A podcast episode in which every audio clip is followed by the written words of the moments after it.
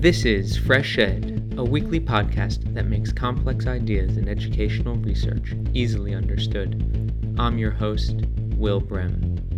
Competition within and across universities is so commonplace that it may not seem like a big deal. Professors compete for tenure, students compete to get into the best universities, and universities compete for rankings. But where does this competition come from? And what effects is it having on the higher education systems around the world? My guest today is Rajni Naidoo, professor in higher education management at the University of Bath. She has recently edited a special issue of the British Journal of the Sociology of Education, looking at what she calls the competition fetish in higher education. The special issue, which comes out later this year, brings together articles that show the varieties of competition and the various ways actors channel, reproduce, internalize, and secure competition logics. Some of the articles address the consequences of competition. I spoke with Rajni in mid March about the special issue. Rajni Naidoo, welcome to FreshEd. In your newest special issue, you write that universities are trapped in a competition fetish. What do you mean by this? Well, I believe that competition has colonized um, the life world of higher education. Um, everywhere we go, every step we take, we keep hearing the siren call of, of competition. And I think higher education is really trapped in this blind belief that competition will provide the solution to all of the unsolved problems of higher education. We believe that competition will enhance equity, that competition will increase quality, and that competition will protect us against risk. And I think this is very uh, problematic and very worrying because it actually traps us into striving for the wrong things. It sucks up a huge amount of positive energy and it results in some very negative consequences. So what what types of forms does competition take in higher education? Okay, so what's interesting in higher education is that there are actually very many different forms. People usually talk about higher education in terms of how market competition has entered higher education. But we must remember that there's also a much more traditional form of, of competition, and that is the competition in terms of research. So, um, you know, for huge periods of time, ever since higher education um, first came into being, scholars have competed with against each other in terms of different worldviews, in terms of producing the best research, in terms of um, challenging each other's research. So there's there's a very old form of academic competition that has always been present and continues today. But we also have new forms of competition, and one of those new forms of competition is, of course, market competition, where universities are expected to compete uh, in order to produce income. Um, so, how do universities produce more revenue both in terms of research and in, in terms of teaching. The uh, third form of competition is what I call government sponsored competition. So, governments are now um, developing all sorts of policies and regulations which persuade universities to compete against each other. For example, in the United Kingdom, we have the Research Excellence Framework, where universities compete in relation to research, both for reputation, but they're also competing for funding. Um, in Germany, which used to be a very non hierarchical system of higher education, we now have the German Excellence Framework. There again, universities have to, to compete against each other. And finally, we have status competitions, uh, basically rankings. How do universities feature in world rankings of, of higher education? And what's interesting is that these different types of competition interact, they sit alongside each other, and sometimes they contradict each other.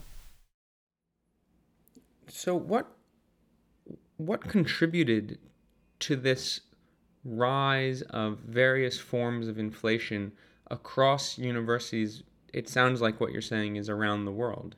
Yep, I think there are um, you know a huge number of, of factors that have contributed to this rise of competition uh, among systems of higher education all over the world. Um, I think the one thing to say is that competition is really held out as very normative, as very natural, as very good in all areas of society. So, you know, you, you, you actually can't turn on the television anymore without seeing some form of competition.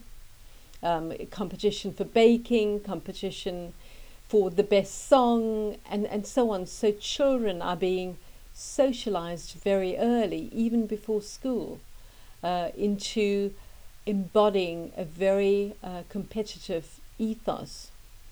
But coming back to um, higher education, I think there are various uh, processes that contribute to this competition, and um, and I think you can differentiate them as being material, you know, real life um, policies and regulations, social and, and psychological. In terms of the material processes, basically what has happened is in many countries, the state has transformed itself into the competition state. And by this I mean a state which actively creates the conditions for market competition. So these sorts of material processes include the government reducing funding for higher education, the government introducing market competition in terms of regulation and, and policy, and state sponsored competition. Um, and, and, and also, I think what's really uh, important is that universities are now required to contribute in a much more direct way than ever before to the economy. So, universities have to generate income for the economy, they have to generate income for the university itself, but they also have to contribute to um, to to really uh, reinforcing uh, and creating a more powerful position for the country in the global uh, economy. In terms of social processes, I think competition is legitimized in a huge number of ways. Firstly, we have to basically believe that everyone has an equal opportunity to win the competition. So we have to have this fiction that everyone starts from the same place. But of course, we know that neither people nor countries start from the same place. But what competition does is it decontextualizes very, very different higher education systems. Higher education systems that have very different geographic, very different political, and very different economic contexts. But the competitive frameworks that are in place make all of these appear to be equivalent. So it looks as if it's fair, but actually, the competition is, is rigged.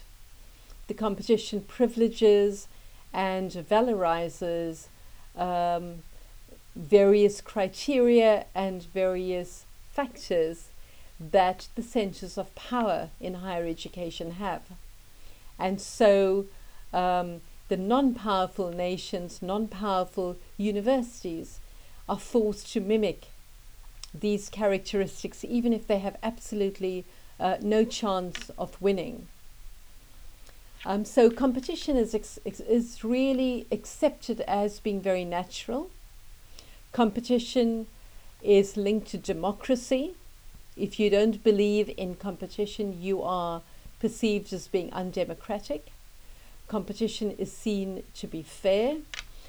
And competition also has a huge emotional dimension. We fear shame. We fear that we enter the competition and we lose. So we try very, very hard to win the competition. And we also love the thrill of fame that ignites in us a very strong um, competitive desire. So we ourselves emotionally and socially become very embedded in the competition game and we become responsible for how it is reproduced. You say that there are the main actors, it seems that you talk about, are states and governments uh, as well as universities. Are there other are there other actors involved in um, enabling uh, a competition fetish or just competition in general to, to, to seem so incredibly hmm. natural? Mm. Um, yes, there are um, other actors such as international organizations. Um, there's the World Bank, there's the OECD.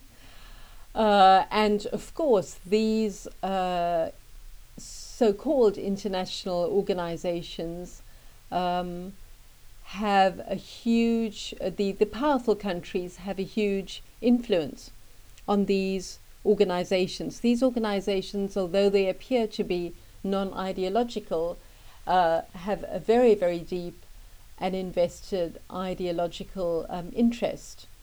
And uh, through various sorts of uh, activities, for example, uh, through um, disseminating what is best practice, through the ways in which international organizations measure what is successful higher education, in doing all these sorts of, uh, of um, activities, international organizations themselves um, encourage uh, universities and countries to enter the, the competition game, but the terms of competition are set um, in, in a very fixed way.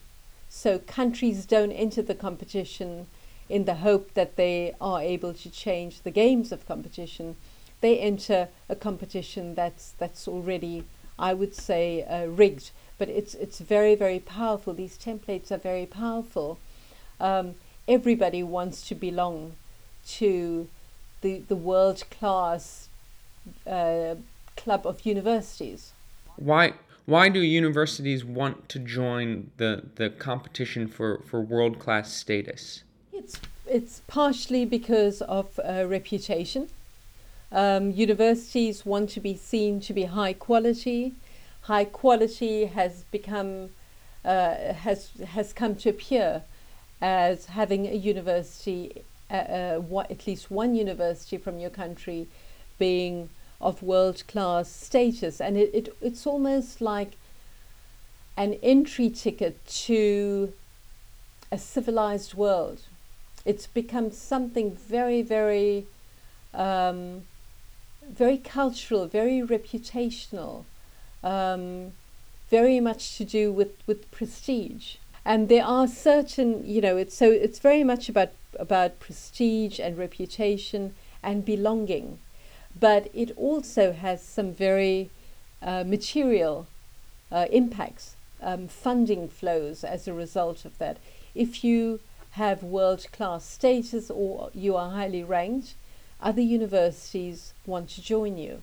Um, you're more likely to get uh, research council funding your graduates are more likely to be employed in the top uh, companies. So, all sorts of material effects flow from that as well.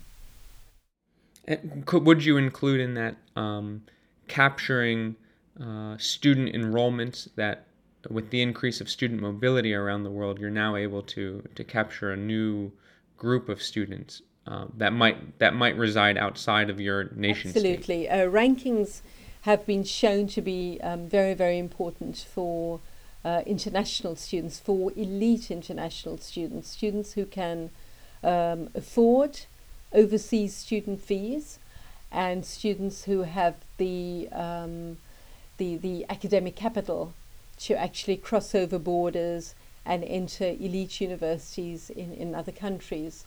Um, with internationalization has become another very important uh, symbol of prestige and, and reputation. So universities actually compete for very high status uh, and elite international students. So that's certainly one part of it. Um, but also, it's important to say that rankings are not used across the board by all students. Um, it's usually international students and it's usually elite students. You you say that the um, university one of the forces for this competition is the the commodification or the marketization of the university. Can you talk a little bit more about what you mean by this term and, and, and give examples of how universities have become commodified? I think we, we know that universities have always been a mixture of, of various things. Universities have always had um, uh, um, various various outputs. Universities have had various purposes and various goals, which have all sat alongside each other. So universities have been about educating the whole person, a liberal education. Universities have tried to develop citizenship, um, criticality, uh, social justice. Universities have been uh, motors for social mobility. Um, and universities have also been about global and national citizenship. And what has happened now is that the uh, contribution of universities to human capital and the contribution of universities to the economy has become has has been seen to be a very major role and function of, of universities. Governments see this role as one of the most important um, uh, purposes of universities. And of course, when you look at government documents, you have the economic role of universities um, coinciding with the role of universities in social, for social mobility. But if you actually uh, look very carefully at the way in which governments fund universities and at government policy, you will see that the, the strongest dimension uh, for governments is how universities contribute to, to the economy, to the national economy. And what this has meant is that universities are now measured not so much in terms of the more older and the traditional functions, but more in terms of, of income generation, how many students are captured, um, to what extent does research uh, contribute to business, um, to what extent does the university contribute to economic development, and the belief is that if universities contribute in a very direct way to the economy, the benefits will trickle down to the whole of society. And I think that that just doesn't happen. So I, I think that's that's quite negative because that's really changed the the ethos of a university when universities are now looking much more, for example, in terms of PhD students, that can the PhD students afford the very high fees rather than is it the best PhD student? Um, is it the person who will actually contribute the greatest um, intellectual work uh, to our field? And I, I think those sorts of things become very, very problematic. And and I would also add something along the lines of the type of research that is being produced by universities oftentimes professors are most concerned about getting the number of publications, not the quality of That's publications. right. Yep. There's been a very interesting um, research that's now being done on the research excellence framework in the UK. And um, when you talk to people, they'll they'll basically say, you know, they'll say a couple of things. Firstly, they'll say we we just feel like we are in a research machine. We feel like factory workers. We feel like we have to publish uh, such quantity, and we have to publish in very specific journals that have been earmarked as high quality. And this really leads to a constraining of academic work. When people have to uh, publish in certain journals a certain number, um, it, it basically the, the, the content of the research suddenly becomes less important than the type of journal that the article is published in. So in the UK now, people are expected to publish four four articles in four four star journals.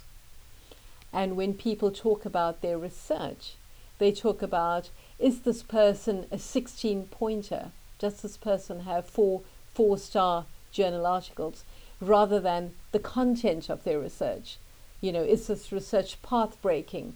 Has it uh, dramatically changed our, our field? So I think that's really very, very problematic. And there's also an impact agenda now in the UK where um, researchers have to show that their research has an impact that is beyond an, an economic, uh, sorry, that is beyond an academic uh, impact.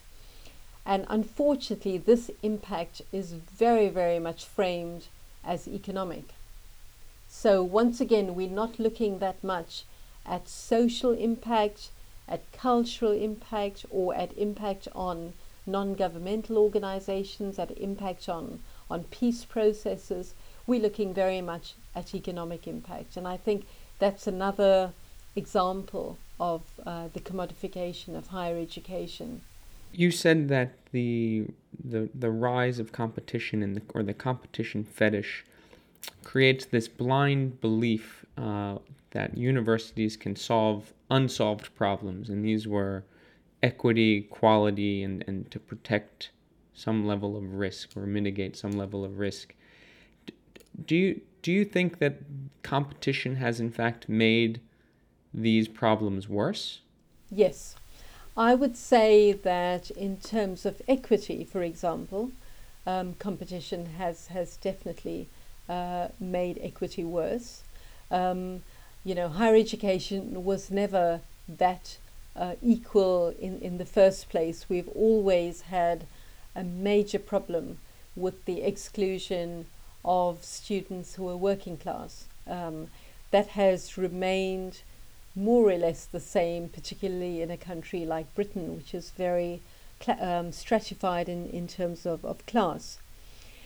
But what we have now on top of that is we have universities basically competing uh, in league tables and, and in rankings. And what the rankings measure is, uh, is, is not uh, to do with equity or to do with um, responding to uh, regionalization. Rankings measure very specific aspects. So, rankings measure uh, a particular type of research. Um, rankings don't uh, rankings measure the numbers of students that do very well. Um, how how quickly do they go through university? What sort of jobs do they get at the end of their university career? And all of these factors actually really promote um, certain types of universities that take in students that are already very highly qualified, that have gone to very good schools. And those students um, are usually from middle class families.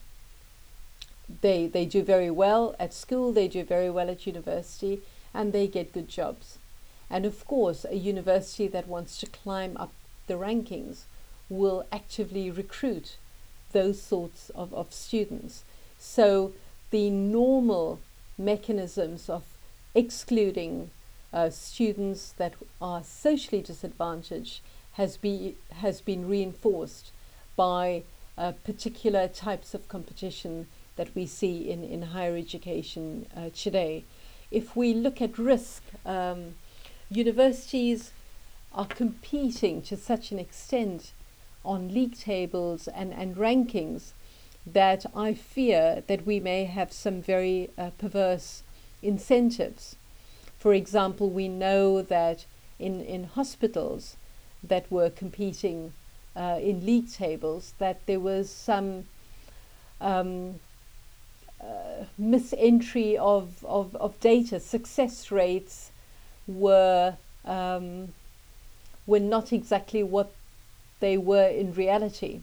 The the success rates that were reported were not uh, actually what what really happened. So. Um, some public sector organizations have attempted to massage the data in order to do very well in rankings and, and league tables. And I think that doesn't take away risk, it, it increases risk. Um, you also have very perverse incentives. Universities invest huge amounts of money and effort in climbing up the rankings rather than investing in their mission and really driving up the quality of, of teaching and, and research. Looking into the future, do you see competition increasing in universities or do you see a change happening um, to uh, to move away from competition since all of these areas all of these negative consequences that you point out seem to be so in many ways obvious. Yeah, that's very interesting. It's um, the negative consequences seem so obvious, but barely anybody talks about it. Um, you know, we we we so trapped within um, the kind of the the competition fetish that we are so busy competing against each other that we barely have any time to reflect um, we also fear that if we jump out of the competition game, we will lose very dramatically. We lose reputation, we lose funding, we lose our place in the world in a way. And it's, it's very, very difficult for just one university to withdraw from, from the league tables or from, from rankings. Um, you know, for example, let's say if the Ivy League basically said, we don't believe in rankings, um, we will drop out, that would be a huge signal that would go to the rest of the sector. And then rankings uh, will not be so powerful. But because the Ivy League is so powerful, the powerful universities do so well in rankings, it gives them so much privilege it's it's not something they would countenance. So then it's left to the you know the middle or the lower ranking uh, universities to try to to opt out, and that's that's very very uh, very difficult. So I think unless it was a collective effort, um, it just it just. So then, in your opinion, what are some of the alternatives to competition in higher education? Well, I think the first thing to say is that not all competition is negative. For example, intellectual fields in higher education have progressed dramatically because researchers competed against each other. But the criteria for the competition was related to knowledge, and that knowledge became part of the public commons. This competition, this intellectual competition, still exists today but it is under threat. What I am against are the other competition frameworks in which higher education is trapped and where the means, such as rising up in rankings, becomes obsessive and replaces the ends.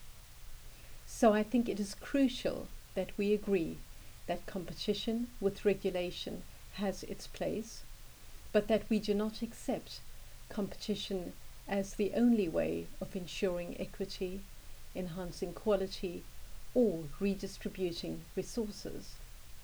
Democracy does not always have to be linked to the types of competition in which a small elite remain privileged while conditions worsen for the majority. We need foresight, we need cooperation, and we need democratic forms of coordination. We need this because the future of higher education is too important to be left to a fetish. Well, Rajni Naidoo, thank you very much for joining FreshEd. It's a pleasure. Thank you very much. I've really enjoyed this conversation. Rajni Naidoo is professor in higher education management at the University of Bath. Please note that opinions expressed on FreshEd are solely those of the host or the guest interviewed. If you've liked what you've heard today, please rate us on iTunes. It really does help. FreshEd is made possible through listener donations. Please consider becoming a member of FreshEd by visiting freshedpodcast.com/support. FreshEd's producers are Sherry Yang, Yuval Devere, Hong Zong, and Lushik Waba. And original music for FreshEd was created by Digital Primate. Thanks for listening. I'm Will Brehm, and I'll be back next week.